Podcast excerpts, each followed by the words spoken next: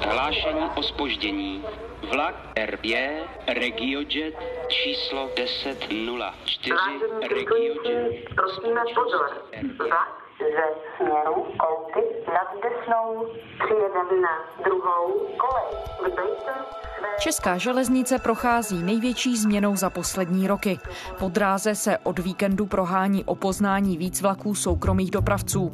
Zákazníkům má změna přinést lepší služby i výhodnější ceny, i když zatím mnozí cestující hlásí problémy od nakupování jízdenek přes spoždění až po netopící vagóny. Kdo všechno českým drahám konkuruje a jak si vede? Jak má liberalizace českou železnici proměnit? A budou vítězem skutečně zákazníci? Je středa 18. prosince, tady je Lenka Kabrhelová a Vinohradská 12, spravodajský podcast Českého rozhlasu. Posloucháte mimořádné vysílání pořadu Den ve Zlínském kraji, které dnes celou hodinu věnujeme změnám v regionální dopravě. České dráhy zrušily zpáteční jízdenky a plošně zavedly platby kartou ve všech vlacích. Nově na železnici jezdí víc spojů soukromých dopravců. Týká se to třeba části regionální dopravy v Ústeckém, Zlínském nebo Pardubickém kraji. Nové společnosti obsluhují taky motorové rychlíky ve středních Čechách nebo na trase mezi Brnem a Bohumínem. Já bych to revolucí určitě klidně nazval, protože nikdy nenastalo v jeden den tolik změn, že by nastoupilo takové množství dopravců na výkony na české železnici. Takže určitě revoluce to je. Jan Cůra na webu z dopravy.cz dlouhodobě sleduje dění na české železnici a v českých drahách. Ti alternativní dopravci tady v podstatě všichni už jezdili dříve, mají nějakou zkušenost, ale většinou šlo o dopravu takzvaně mimo závazek na vlastní komerční riziko. Teď se dostali vlastně na ty výkony, které si objednávají kraje a ministerstvo dopravy. A je to také dobrá zpráva pro zákazníky?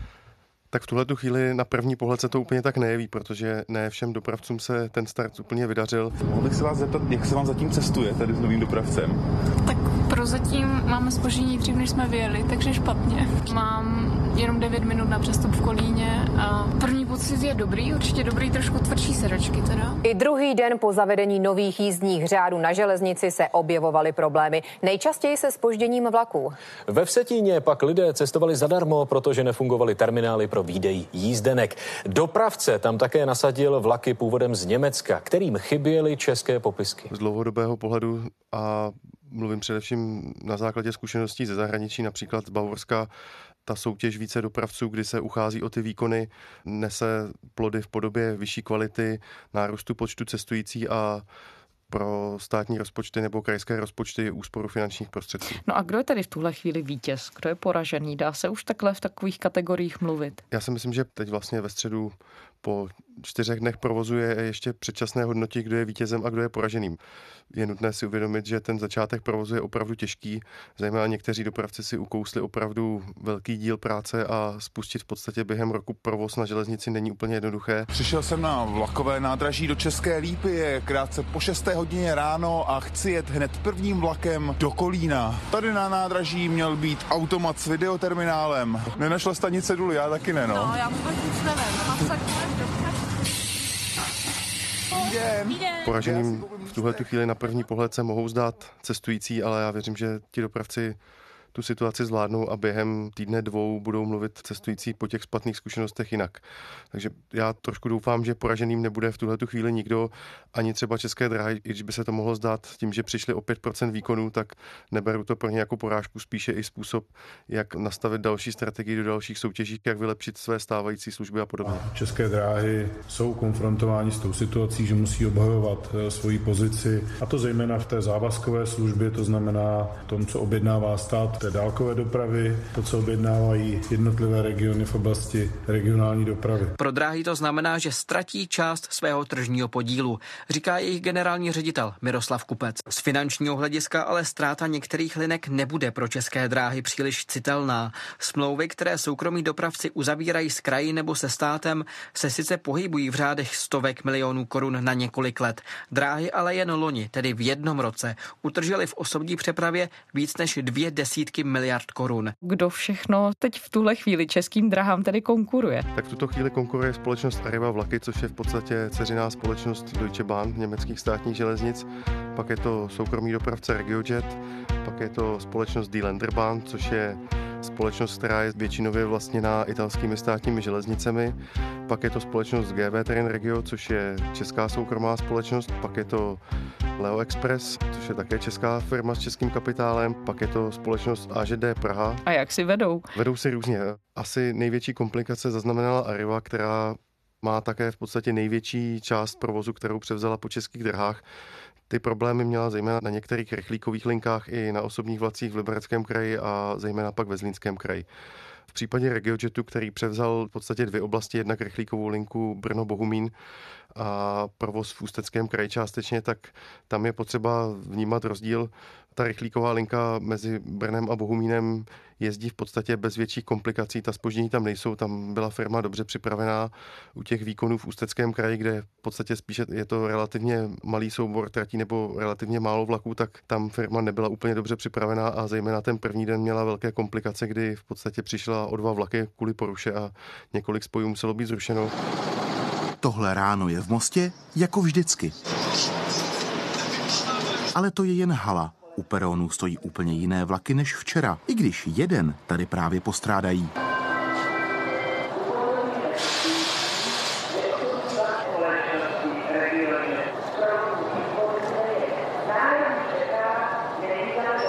Několik lidí sem přišlo jenom proto, aby se svezli regiojetem. Bohužel ten po 8 hodině nejel.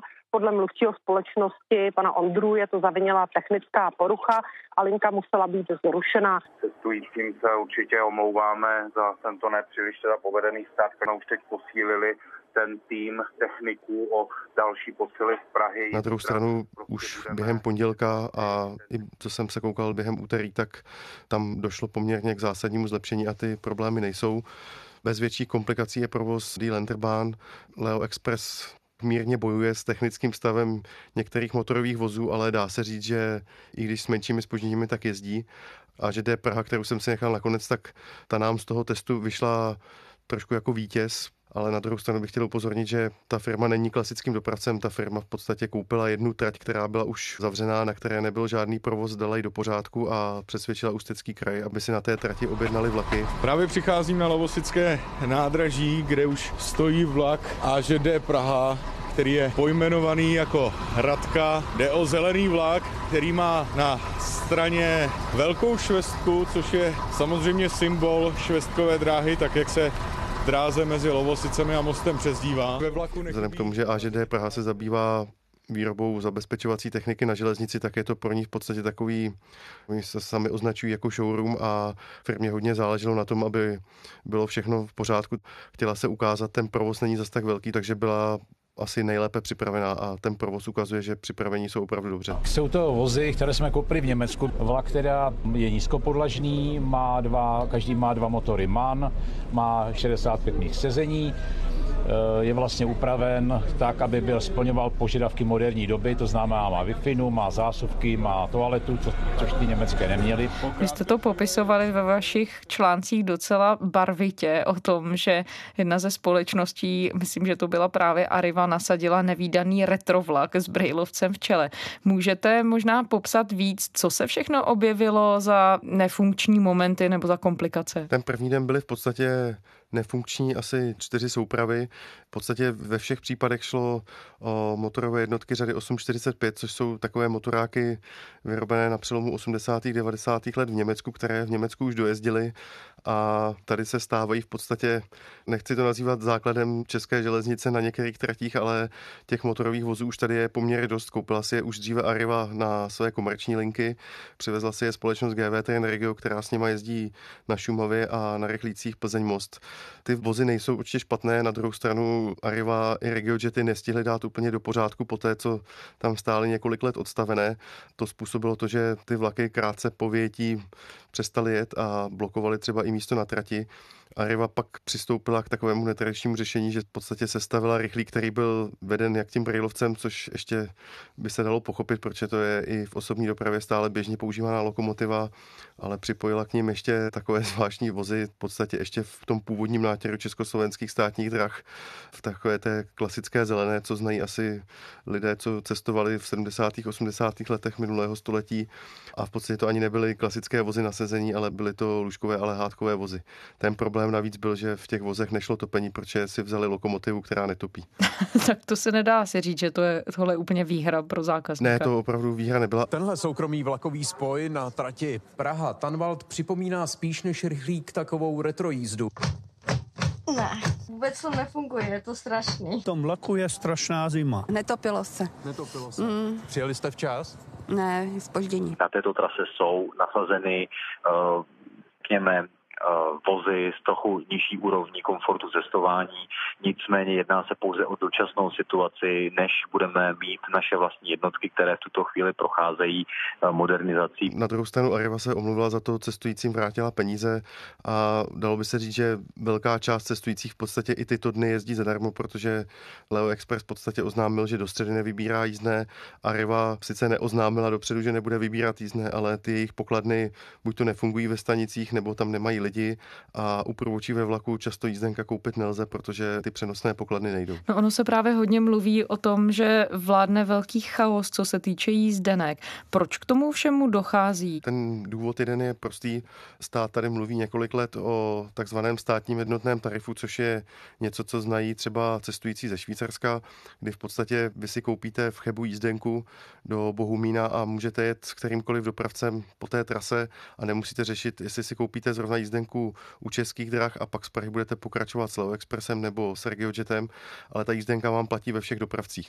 Při cestování vlaky různých dopravců by v budoucnu mohla stačit jediná jízdenka. Dnes to schválila vláda. Čeští dopravci budou mít podle ministra dopravy zahnutí Ano Dana Ťoka čas se s novinkou srovnat. Vnáší konkurenci do železničního trhu. Je tady nějaký čas na to, aby se s tím ti národní dopravci mohli vyrovnat.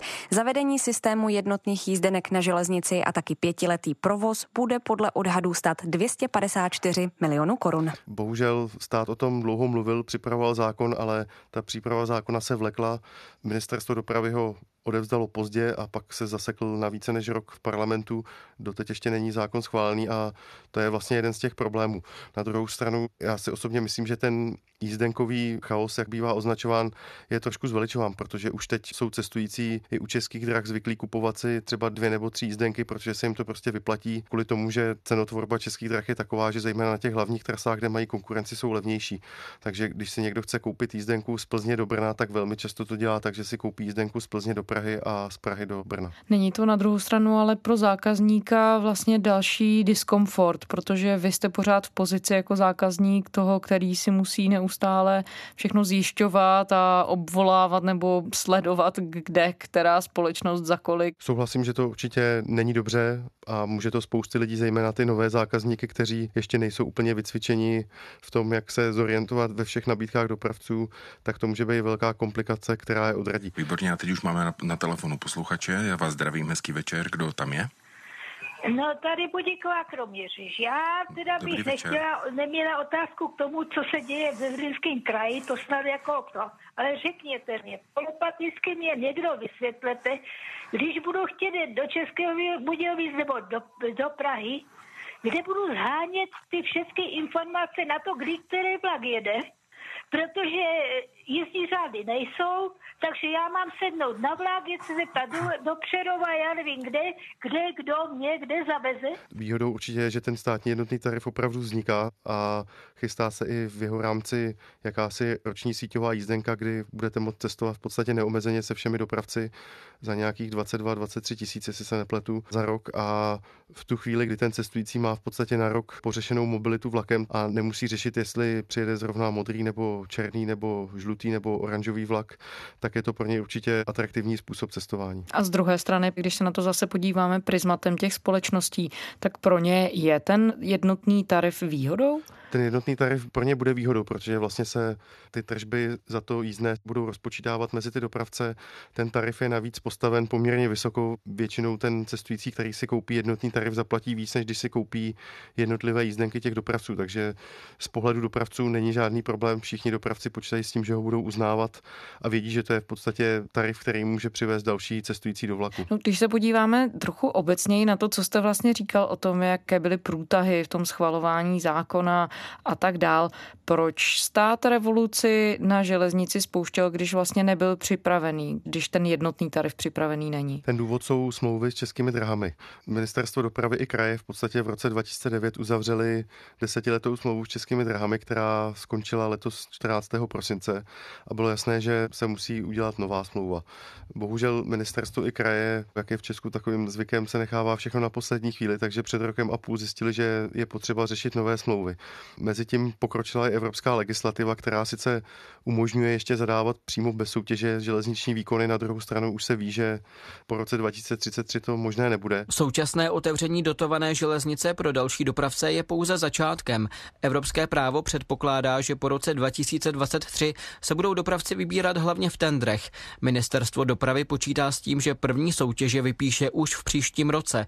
Podobné plány mají některé kraje a dopravci se netají tím, že chtějí české dráhy nahradit i na dalších linkách. A ozývají se i ty alternativní dopravci, že chtějí také vlastně jezdit pro stát a že chtějí nějaké soutěže, tak stát i kraje začaly soutěžit takovým způsobem, který v podstatě soutěží je, ale neprobíhalo to podle zákona a především na to byla krátká doba. Takže vznikla tady situace, kdy v podstatě dopravci měli rok, někdy i kratší dobu na to, aby se připravili na to, že vyjedou, pokud nešlo o české dráhy. Když se podíváte na Českou republiku a porovnáte ji se zahraničím, je ta situace a pozice, ve které doteď české dráhy byly výjimečná? Z hlediska třeba právě monopolu a toho, že vlastně doteď až tak obrovskou konkurenci neměla, i když na některých tratích samozřejmě jezdí víc společností. Záleží, záleží, do kterých zemí se koukáme. Co se týče otevřenosti konkurence, tak si myslím, že české dráhy čelí už dlouhodobě velké konkurenci na těch hlavních trasách a když to porovnám třeba se Slovenskem, či Rakouskem, tak v podstatě jsou mnohem více připravení na vstup konkurence. Na Slovensku je jedinou konkurenční společností RegioJet, který jezdí na jedné trase z Bratislavy do Komárna. V Rakousku je pouze společnost Westbahn, která provozuje vlaky mezi Vídní a Salzburgem.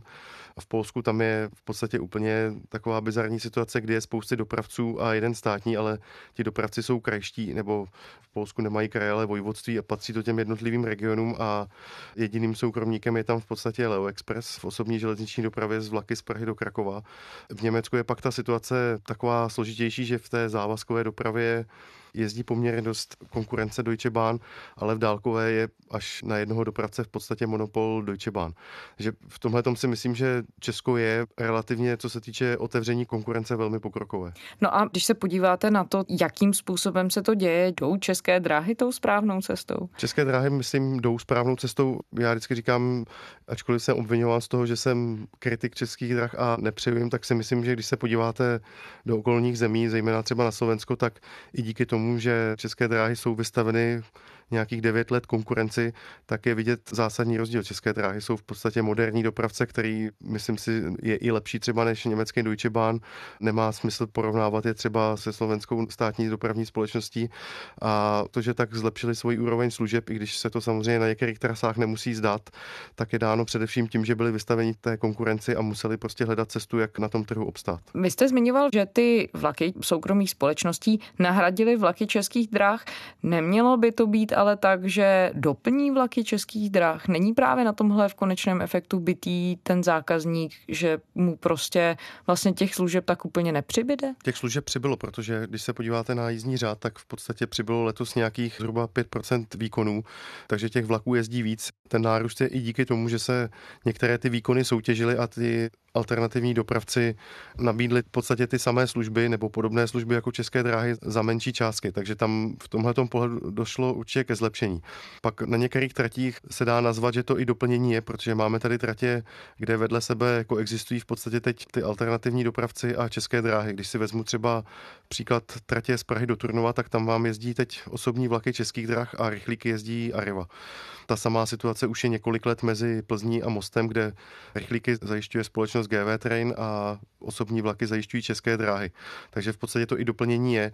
Na druhou stranu i pro ten stát nebo pro kraje je výhodnější vždy zadat aspoň nějaký trošku větší objem těch výkonů tomu dopravce, aby se to vůbec vyplatilo, protože pro toho nového dopravce samozřejmě jsou velké fixní náklady v podobě toho zázemí, v podobě nových vlaků a podobně a pokud by si je rozpočítával na malý objem výkonů, tak by ta cena nebyla tak příznivá pro objednatele.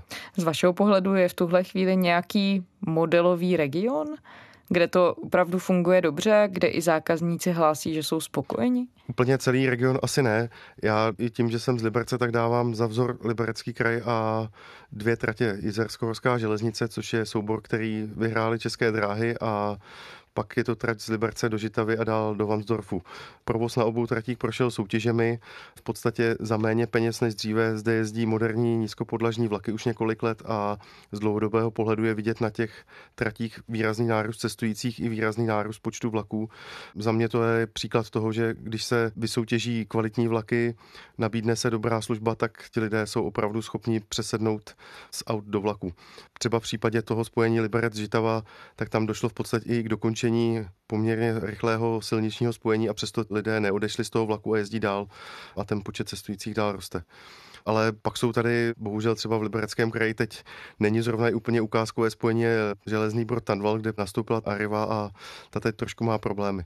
Ale nerad bych opravdu generalizoval, každý kraj to má jinak, každý kraj má nějakou jinou minulost, co se týče železnice. Jsou tady určitě pozitivní příklady v Česku, z kterých se lze vzít příklad.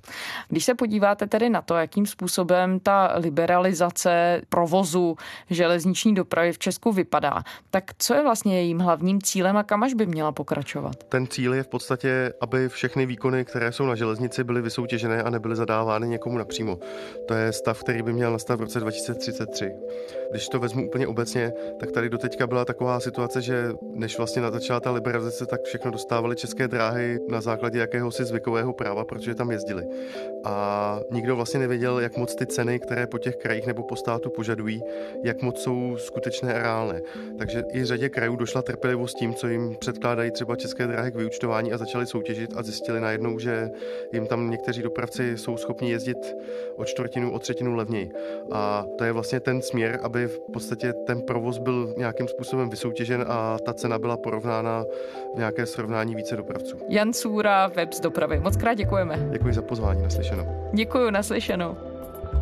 Ze středeční Vinohradské 12 je to vše, poslechněte si nás zase zítra. Do té doby nás najdete kdykoliv na iRozhlas.cz, také v podcastových aplikacích. Psát nám můžete na adresu vinohradská12 zavináč rozhlas.cz. Těším se zítra.